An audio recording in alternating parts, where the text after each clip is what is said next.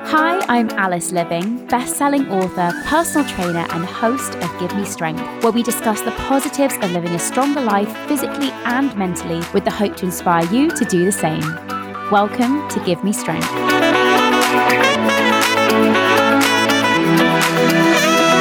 My guest today is someone who burst onto our screens as the go-to expert for news channels when the pandemic began to unfold. Devi Sridhar is a public health researcher who is both professor and chair of global public health at the University of Edinburgh. Her research considers the effectiveness of public health interventions and how to improve developmental assistance for health. She has written 2 books with another on the way, her first titled The Battle Against Hunger, Choice, Circumstance, and the World Bank, and Governing Global Health, Who Runs the World and Why, which she co-wrote with Chelsea Clinton. She brings a plethora of expertise from her vast and varied career, and I cannot wait to delve into hearing more today. So Devi, how are you? Great. I mean, excited to be here and a bit starstruck, as I just said, because one of my main non-work hobbies is fitness and well-being, and you are, I guess, the icon of that now here in Britain. It's really exciting to have you, and I'm very excited to chat to you about your fitness later on, because I know that we'll have lots to say there. But we come to to chat to you after what I'm imagining has been an incredibly busy few years for you. I mean, like I said in the intro, you really shot onto our screens as someone that everyone wanted to have a piece of because of your expertise in the field that you work in. How did that sort of feel? Well, it was a bit surreal, I think, because our team and our research team, and it's not just me, it's kind of a whole bunch of us here at Edinburgh, have been working on infectious disease management for years. And there's not much interest in this. I mean, think of measles and across the world, or malaria outbreaks. People just don't seem interested in that kind of thing in their daily life. And all of a sudden, to have that happening here locally, to have people worried about infectious diseases in Scotland, across Britain, across the States, it was just absolutely surreal to kind of live through it. And I guess all we could do is keep producing the research, keep doing the analysis, and trying to explain to people what was happening, because I think people were just so confused by everyday things changing, and just trying to simplify it as much as possible, speak in like normal language so that it was accessible to whoever wanted to learn about it. Definitely. Now, you spoke, when we were speaking before actually starting the podcast, you described yourself as an American. So I wanted to ask you really about your start in life to begin with. We are obviously going to come on to all the other stuff that you just mentioned, but, I found it really interesting how you get into, working on what you work in. You have such a vast experience. You've lived in many places across the world. And I wondered if you could maybe share how you first became interested in public health and what really encouraged you, I guess, to explore a career in science, particularly. Yeah, so I grew up in Miami, child of immigrants. And in Miami, my earlier interests were much more like in animals, like dolphins and alligators. And Miami's full of bizarre creatures like iguanas and things. It's a city full of animals. And then, unfortunately, my dad got very sick when I was 12, when I was just getting into what they call high school there, or senior school here. And all of a sudden, kind of got my interest in health, because if you're not really healthy, if you have chronic pain, if you have going through chemo, if you are having even something like back pain, can really cause people to lose their joy for life. And so that got me into kind of the idea of, well, how do we keep people healthy? How do we avoid the kind of suffering that I was seeing with my dad? And he eventually died, but that kind of sparked my interest in medicine. And I started medical school, and what I found is it's very individualistic and focused on, how do we treat people? But it's after they're sick. It's like people show up in hospitals and you're like, well, how do I fix this? And I was like, well, how do we stop them coming into hospital in the first place? And that's the core of public health and the difference to medicine. Public health is really about, what do we do to keep people healthy? And a lot of that has to do with underlying determinants, like having access to good food, having access to clean air, having good housing that's not damp or cold, so you can actually not constantly have chronic infections. And so that's kind of what spurred my interest. I went into that to do a PhD, and went to India to kind of answer a simple question like, why are so many kids dying in a country that's a middle-income country and has so much wealth? And it really goes back into that, which is kind of the social conditions that make people healthy. Yeah, and then my career just went from there, working on different projects, a mix, largely infectious diseases, because I was focused on developing countries. And so kind of looking at how do we start addressing big issues like HIV or addressing plague? And a lot of the systems to respond to these are not disease specific. They're actually, how do you create that infrastructure? And so when COVID came onto the scene, we had already been working on so many different outbreaks, including Ebola most recently. So it was kind of just transferring that knowledge into a new disease, but on a scale that no one had really seen for, I guess, a century.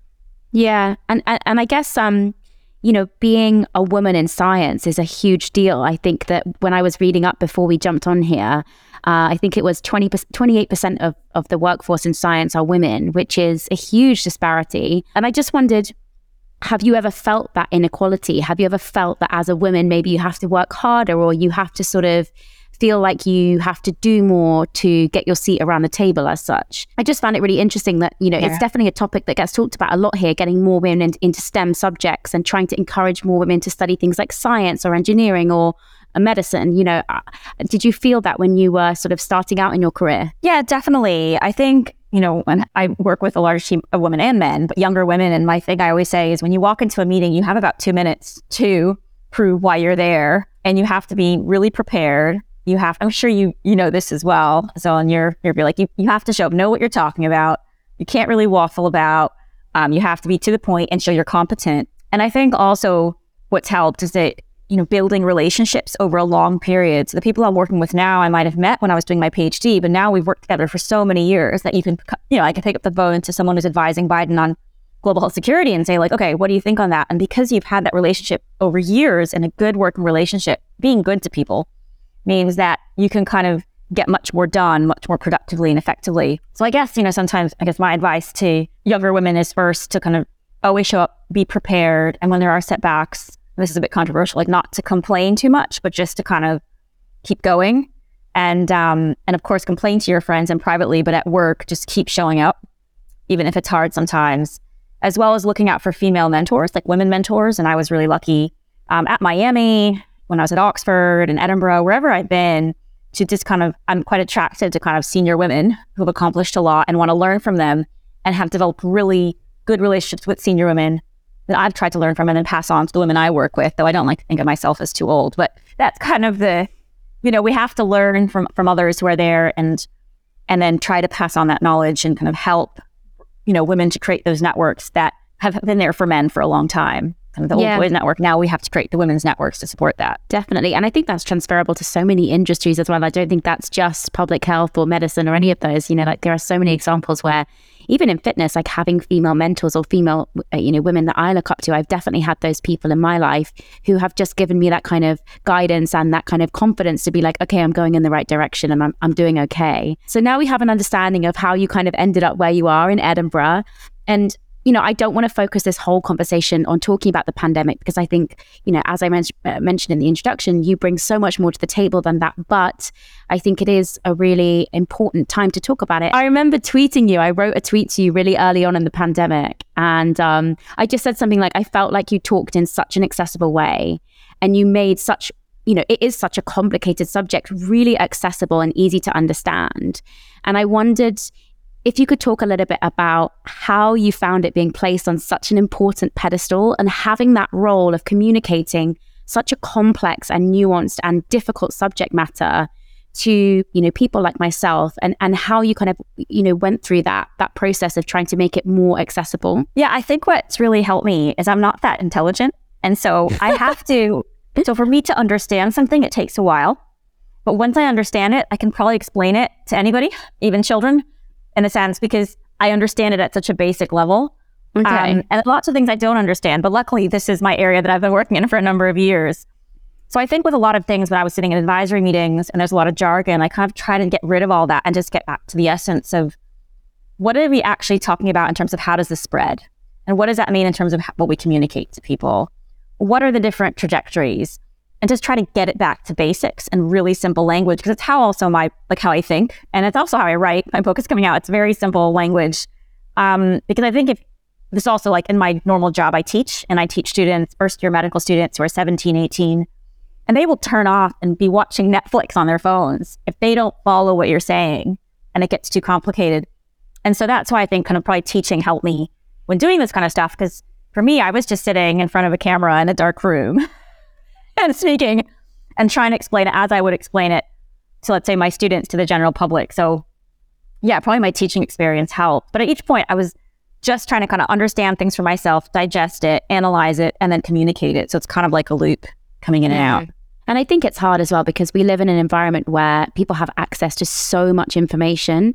And actually, that's almost what makes it harder. Like, there are people like yourself who are great at giving like a really clear message and it was really accessible. But then you have 10 different platforms that offer 10 different alternatives or different voices. And it becomes very difficult sometimes to, you know, who's right, who's wrong, who do we trust, who don't we trust? I sometimes find that very difficult. Even now, you know, with the media, it's sometimes hard to find those voices that you really connect with that go, okay, I get that subject now. I get what she's trying to say or he's trying to say. But I really felt that you did cut through. But at the same time, one of the things that I really felt for you for was being placed on that pedestal came with its challenges. And, you know, without, you know, trying to dig up too much, I saw firsthand on, you know, for example, on your Twitter, how many people just were so angry at you. And that must have been really difficult to deal with. You know, it was a divisive subject matter, but you were just doing your job. And I think that I found really difficult to see. And I wondered if you could talk a little bit about that. Yeah. I mean, I think when I talk to other scientists, that's probably where we always start our conversations, which is like, how rough has it been for you? And I guess we'll come to later, my book starts with that kind of death threats that I've received and kind of the shock you feel, which is, you know, in public health, we're usually the good guys, right? Like, we're the people who are trying to go into underprivileged neighborhoods and figure out how we get kids healthy meals, or in India, trying to kind of get bed nets out. I mean, this is the kind of stuff we do. It's not glamorous, but at least it's kind of like, you know, boots on the ground, frontline work. So to go from that to being people telling you you're evil, that you're killing children because you're advocating for vaccines, that you caused COVID. So there's a whole conspiracy that this has been caused, that it's a hoax. It was quite shocking. And I think I wasn't prepared for that because we never had anything like this. And when I would do communications around, let's say, Ebola a couple years ago, it just didn't trigger that response. Yeah. But I think all you can do is kind of try to protect yourself. And I know, I'm curious how you've dealt with that as well, because I think all these platforms bring that out, is just kind of remembering there's a silent majority, hopefully it's helping them, and kind of not to try to get affected by the minority, which I think is a minority online, who have very extreme views and get them amplified. Mm-hmm. But in real life, I think it's really different. I've never had anything happen to me in real life where I would say like, oh, I felt threatened or uncomfortable. People generally are just like, they don't recognize me at all. Or if they do, they're like, oh, I really like your post and they helped me on this and this. So I've never had someone in real life kind of attack me the way I've been attacked online. Yeah. And that's the thing, like a lot of it is people are bolstered in terms of confidence because they are behind a screen, and you have to remind yourself of that. But, you know, that doesn't mean that people aren't threatened in real life. And sometimes this stuff does spill into real life, which does scare me. And I think that, you know, one of the things you said there, which is the silent majority tend to be more positive, but it's always those negative voices that get the most weight. And, you know, I always use the example, like I could have 100 really positive comments on something, but if there's one that's like really nasty or really, you know, rude or whatever, it's always the one that sticks with you, even though there's so much other good stuff going on.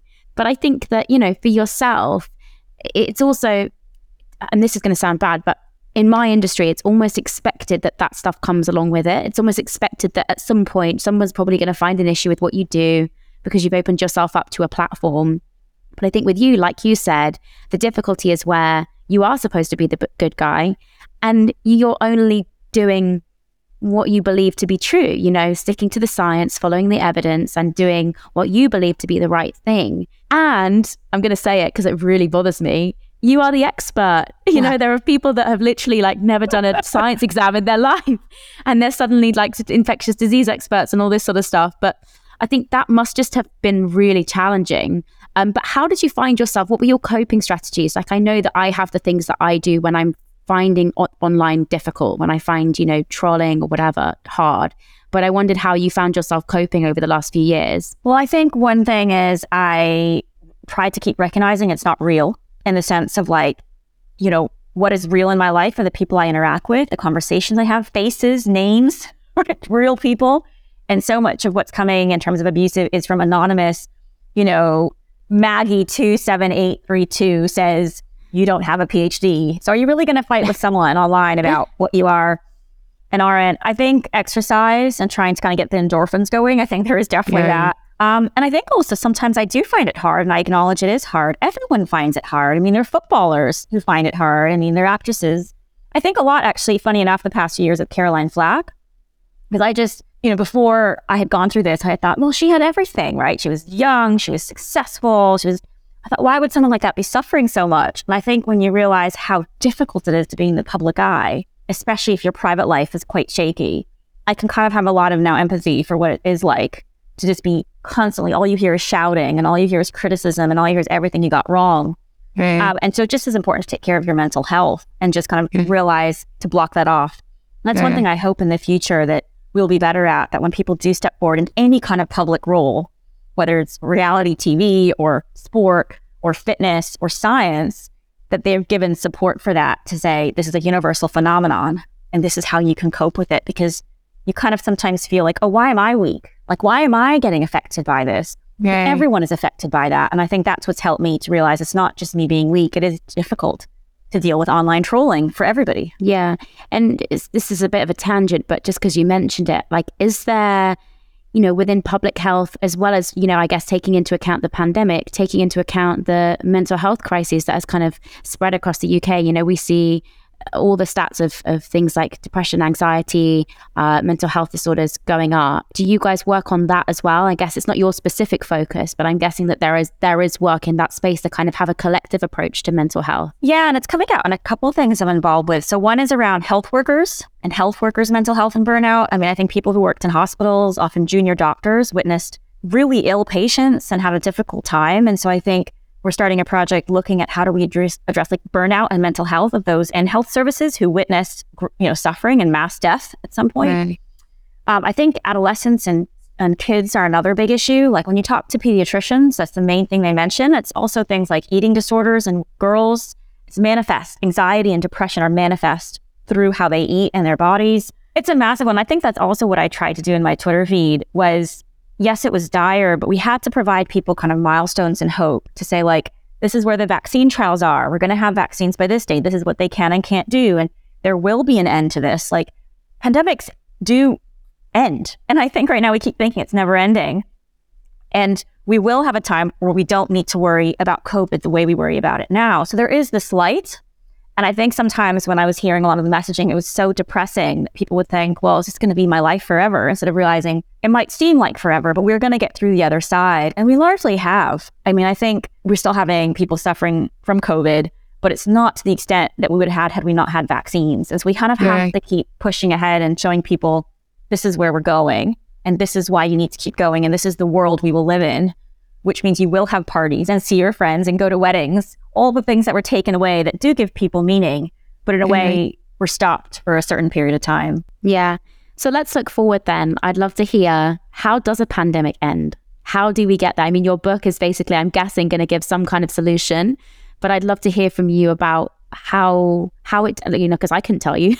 How does it actually end? How does it come to a sense of normality? Well, we've had like a number of pandemics over, so I think history is always the way we learn, right, from what has happened in the past and where are we now. And if we look at 1918, the flu pandemic is probably the one that's closest to this, but HIV has also been a pandemic ongoing. What you see is that we develop scientific tools to manage it in a way that means daily life can continue, and then it becomes what we might call endemic. And endemic doesn't mean harmless. I mean, measles is endemic and it kills 18,000 kids a year. So is malaria. But it kind of recedes into the background and daily life comes back into fore, which we're kind of seeing now in Britain and the United States. So many people are still dying in the United States because they're unvaccinated. I mean, that's the tragedy, I think, in the United States. Britain is doing better because uptake is so high of vaccines. And I think it's because of trust in the NHS and in the science and expertise coming out of the NHS. But yeah, it'll be not overnight, but it'll be when we get vaccination coverage, in my view, across the world, similar to what we have in Britain. And when we are able to kind of move forward and say, actually, yes, we can manage this in the way we manage road traffic accidents and the way we manage flu and the way we manage other diseases. The FT recently did an analysis which shows that actually the mortality rate has fallen now below flu across all ages because of vaccines. And I think that's a message to people that vaccines have been the success. So many lives have been saved. And that's the real story now. If you look at New Zealand versus Hong Kong, New Zealand has, I think, only a few percent of elderly people unvaccinated. Hong Kong has about 70%. Hong Kong is seeing mass death, New Zealand isn't. And so I think we have those positive stories of how, no, we're not going to eradicate SARS-CoV-2 or COVID, but we will find a way to live alongside it where it's not causing the destruction it has caused in the past. We'll be back after this.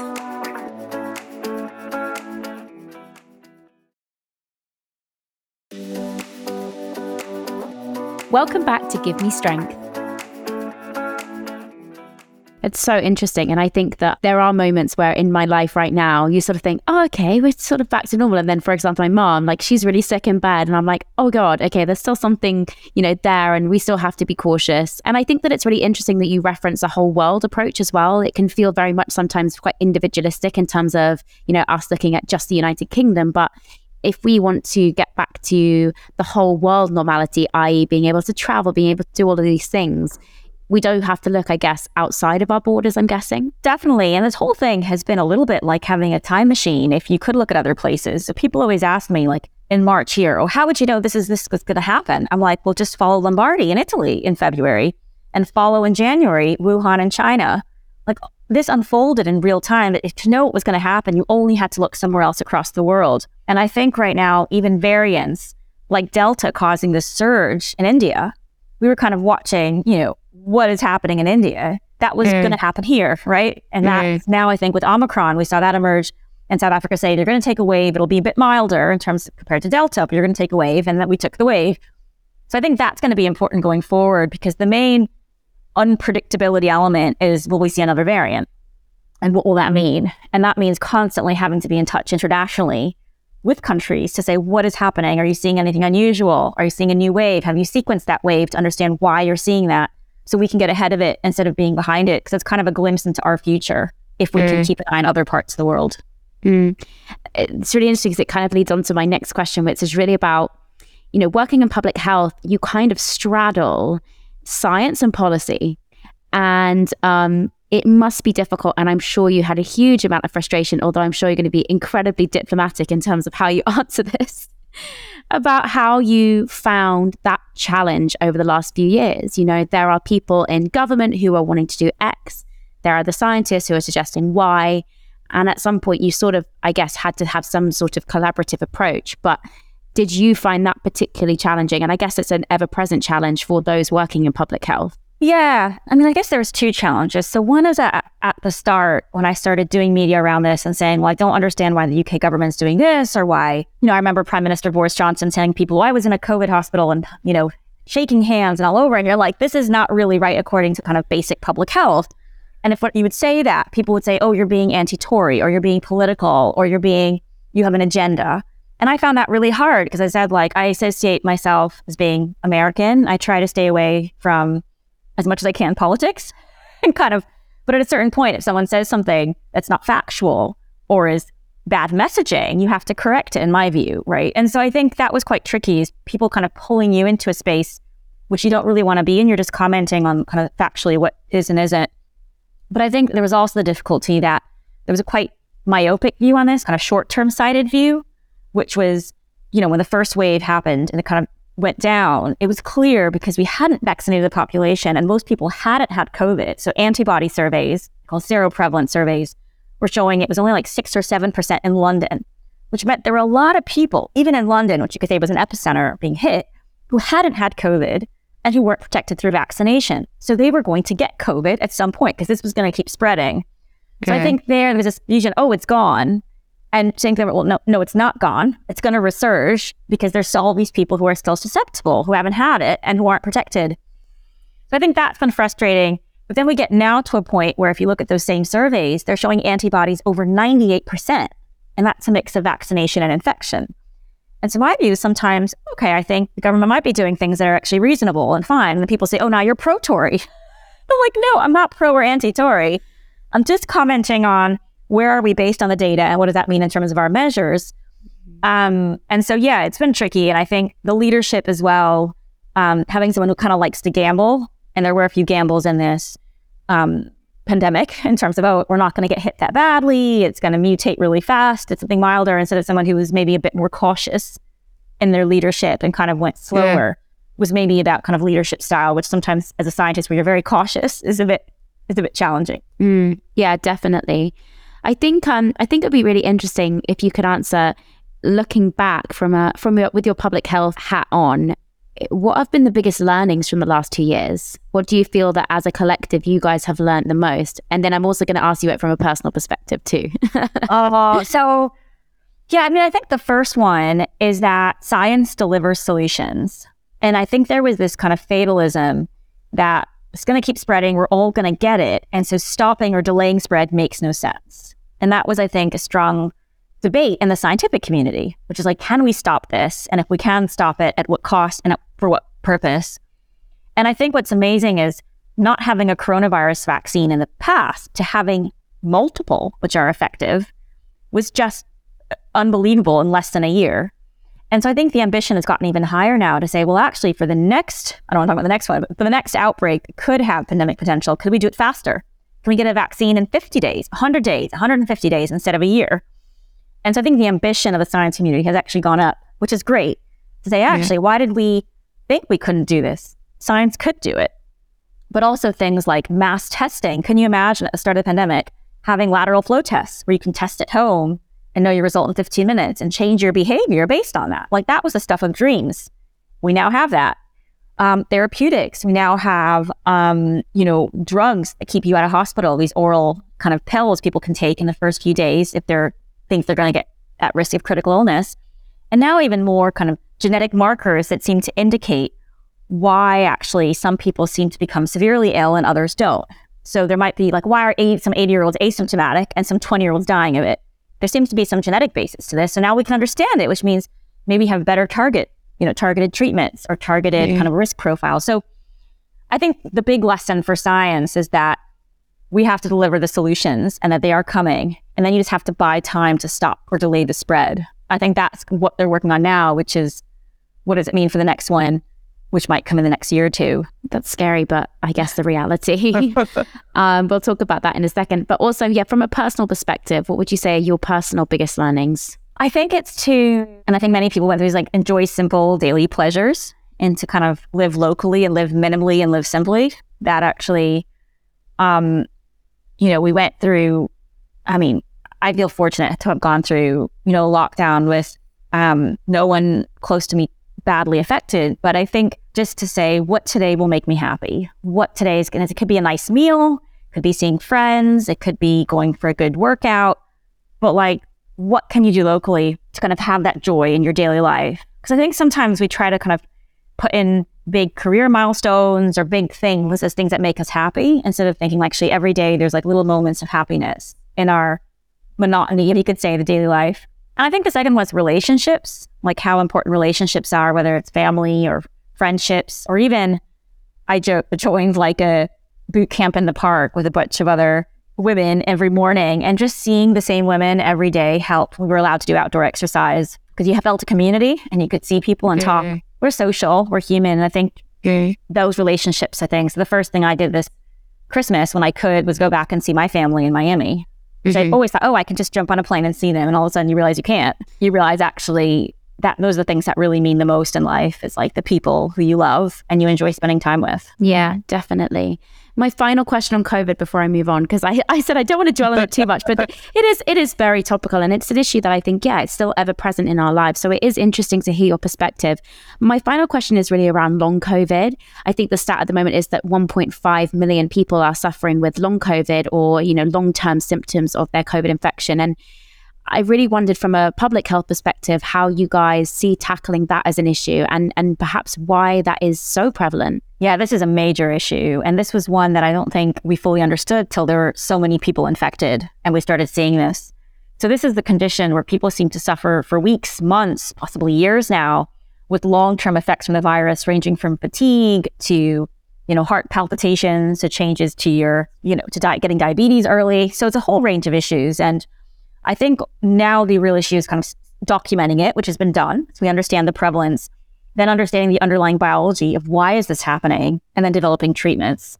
And luckily, I think there will be things on, coming available in the next 6 to 12 months. That's kind of the time frame. But it is, I think this is a really, really tricky issue, because the real toll of COVID may not be in the lives lost. It might be the people who live with some kind of illness or disability in the coming months and years in a way they hadn't lived before COVID. But at the same time, you know, the thing I think is many people beat themselves up for having got COVID or their children getting COVID or the loved ones and saying being responsible or feeling stigma or feeling guilt. And the thing I wanted to say is this is a virus that seems to get everyone randomly, no matter how cautious you might be right now. And so just to take away that guilt and that stigma and that shame and just say that actually it's not your fault if you got COVID. It is really infectious. If you are suffering from long-term symptoms, let's try to help you. I think we have to kind of accept that it's nobody's fault and there's only so much you can do to prevent infection in your daily life now. Yeah, I think that's really important. And I think you're right. There's a lot of sometimes guilt and shame attached to just getting it, especially early on. It was like, oh, what have you done then? And I just think like, yeah, you're right. It's so prevalent. And I do really hope, I think I've had close friends who have suffered with long COVID, and I think that more support is definitely needed. And I think that now people are talking about it more, and there seems to be more funding into research and stuff. I think that's a real positive, and I hope it will help those people. Looking forwards, aside from COVID, which public health issues do you feel need most of our focus right now in the UK particularly? Where do you see the kind of the other areas that need help? Yeah, so I think globally the biggest issue that's worrying me is actually girls' education and how many girls were taken out of school when schools were shut. And it seems like an education issue, but it's actually a health issue, because the biggest way that we've seen gains in child mortality falling and women having fewer children but them surviving in poor countries has been through educating women and educating girls and making sure they stay in school. And what we've seen with school closures globally, some schools closed for 2 entire years. I mean, I think we think they're bad enough in Britain, but Britain is actually on the good end of the spectrum in terms of trying to keep schools in-person learning. As many girls don't go back to school, they get married early or they get to jobs or whatever it is. And so that worries me in terms of kind of the gains we've made in children surviving, because it's so tightly linked to how educated women are. Here in Britain, the major issue I think is around childhood obesity and child well-being, because what we saw is already Britain wasn't great in terms of physical activity of children and their diet, and under lockdown it actually went backwards. Actually obesity jumped in children, physical activity fell, screen time went up, which is kind of understandable because a lot of physical activity is done through school or through clubs or through sports things for children. And of course you see the inequality coming out. Basically the kids who were fit got fitter and the children who were unhealthy got unhealthier, and kind of that split as well. And so I think that's going to take time to kind of address that, because these are the kind of issues which are really hard to change. They have long-term effects in 5 to 10 years in terms of the development of having early onset diabetes or having high blood pressure or having even things like heart disease and cancer and stroke are so tightly linked to that. So that I wish that we would do more about kind of children and was like, what has happened to children in these 2 years? There's mental health we've spoken about. I think that's a major one. But I think childhood kind of fitness, physical activity, and weight is another one, because we know obesity is really bad in terms of developing future disease. And so if I were going to give you a hypothetical magic wand and you could only change one thing in the world right now, what would you be looking to change? I think it would be giving all children access to kind of safe green space and the ability to kind of be in a safe environment with schools open and back. I think that's, I mean, I would say vaccines there, but I think the longer term issue is really around the next generation. Yeah, I mean, the other issue that we're going to go off onto a bit of a tangent here, but I think it comes into public health, is actually how much underlying issues are caused by kind of racism and skin color. And I go into this in my book, looking at kind of what happened in the States with why Black Americans were dying so much more than white Americans. And I just don't understand why we still kind of judge each other so much based on skin color when it's just pigmentation. I mean, it's literally how much sun we're used to getting in the past. So we've developed the pigmentation. I think a lot of issues in the world would be solved if we saw each other as a kind of a common humanity and not divided ourselves based on religion or skin color or ethnicity and all the kind of fake boundaries we put up, instead of recognizing we're all kind of very similar underneath the superficial outside. In relation to the racism thing, I think, you know, whether people accept it or not, it shows that there is clear systemic racism still present in almost every environment, you know, in the world. And I think that the inequality that you spoke about before and the health outcomes of people from Black and mixed ethnicity backgrounds just kind of puts it down in evidence, really, that's still the case. Yeah. And I think we saw this, in the States right in the middle of the pandemic. I don't know if you remember, there was the Black Lives Matter protests. And of course, you could think, well, why would these people be gathering in a pandemic when there's, a risk of getting COVID, of spreading COVID? You have masses of people kind of sparked by the George Floyd incident.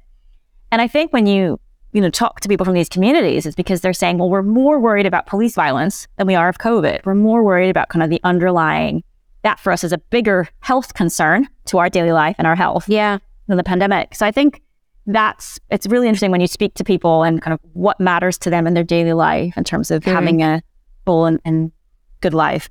I'm really excited to properly read your book. I've had a PDF sent over and I've had a flick through it and it looks amazing. So I really can't wait to read it. And so when does the book come out?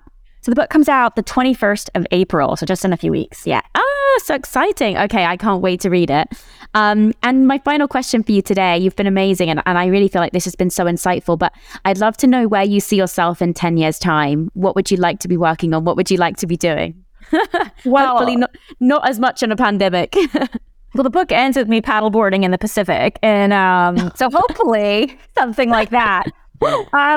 But I hope, continuing to just have a meaningful life and do meaningful work and hopefully continue to communicate science and, helping people navigate the complex world of too much information to understand what's relevant in terms of public health. And also, trying to just inspire people in their daily life to make healthier choices, if they can, policymakers to think, how do we make that better? How do we make bus travel cheaper? How do we make cycling lanes safer? I mean, this is the kind of work I'm really interested in, which is kind of a broader view of public health and well-being beyond how do we save people once they're in hospital, because in a way they're so late in the process, got to go all the way upstream. Well, thank you so much for today. This whole podcast centers around strength. And I think when we were coming up with our guest list of people, I just felt like you really demonstrated over the last 2 years how to show strength and poise through the most challenging of times. And I really am so grateful for you sharing all of your insights today. It's been brilliant. So thank you so much. I can't wait to read the book properly.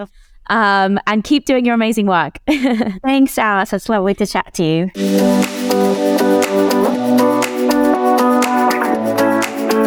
Thank you so much for listening. I really hope you enjoyed that episode. I would love it if you could take some time to rate, review, and follow the podcast, as it really helps others to find it. We have a new episode dropping each week, so this will also ensure you don't miss out. See you next time.